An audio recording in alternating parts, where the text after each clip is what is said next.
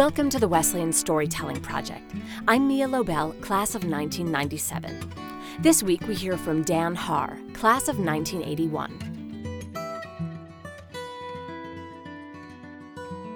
My name is Dan Haar, class of 1981. I came here from Teaneck, New Jersey in the fall of 1977, and I was waitlisted here. And so I get in the car, and it was this is well into the process. This is like after people are making plans and you know going where they're going. And I get to the admissions office on the fourth floor of North College, and I there's a window there, and I open up the window, and the person on the other side of the window says, "May I help you?" And I said, "Yes, I'm. My name is Dan Haar, and I'm uh, I'm on the wait list." And she said, "Yes, well, how how can we help you?" And I said, "I'll be over there." And she says, What are you talking? I said, I'll be waiting right over there. This is where I'm electing to wait. And so I sat in the chair for what in my memory is probably two hours, and what may have really only in fact been about five minutes. But it was a period of time waiting. And finally out comes Pete Loeb. And so they had granted me an interview with with Pete Loeb, and he was a cool guy, you know, with the, the sort of shaggy hair and all that stuff. So the, the the shorter story of it is, of course, I got in, presumably because of that interview.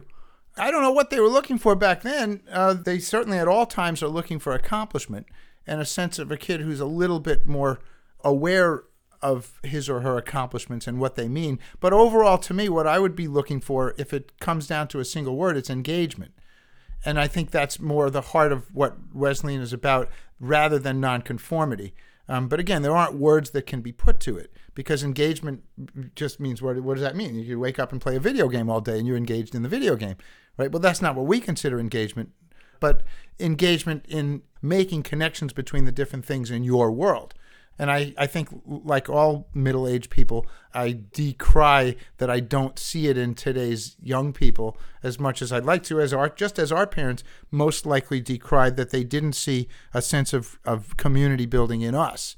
Because, you know, all they saw in the 70s was something that didn't look to them like community building. And looking back, I don't think we were doing a lot, a lot of that.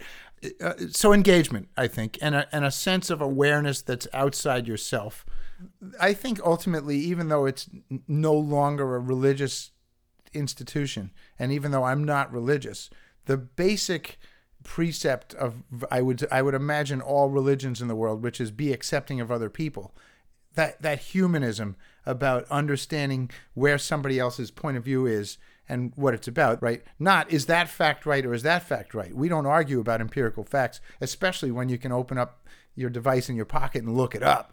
And so the next step of that is the humanist approach to realizing, and in all of these classes, whether it's feminism or toward a socialist America or Psych 101 or any government class, it's always about ultimately accepting the other guy's point of view. And you can, you can of course, you don't need to go to Wesleyan to get that, but I think it's an important thing to put that as the underlying context of a lot of the things that you are learning and the knowledge above that.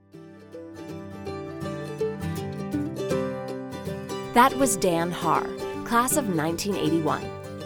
The Wesleyan Storytelling Project is an opportunity for alumni to share their memories of Wesleyan with each other and the wider community. To record your own story or to suggest someone we should invite into the booth, visit wesconnect.wesleyan.edu/storytelling.